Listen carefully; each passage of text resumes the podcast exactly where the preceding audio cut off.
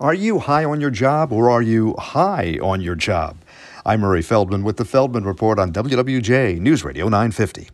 Companies can't find enough workers, so they're doing a couple of things. They're letting more people work from home where they're free to do anything they want during the day. And also, more companies are dropping drug testing, figuring testing could screen out some good candidates. The result? Quest Diagnostics analyzed over 6 million workplace urine tests, finding more than 4% were positive for marijuana.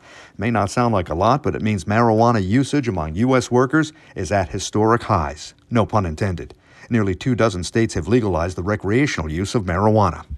Do you know what you're doing when it comes to money? Most people say no. 71% of American adults consider themselves financially illiterate, but only 29% are getting professional help, according to the research firm Visual Capitalist. With the Feldman Report, I'm Murray Feldman, WWJ, News Radio 950.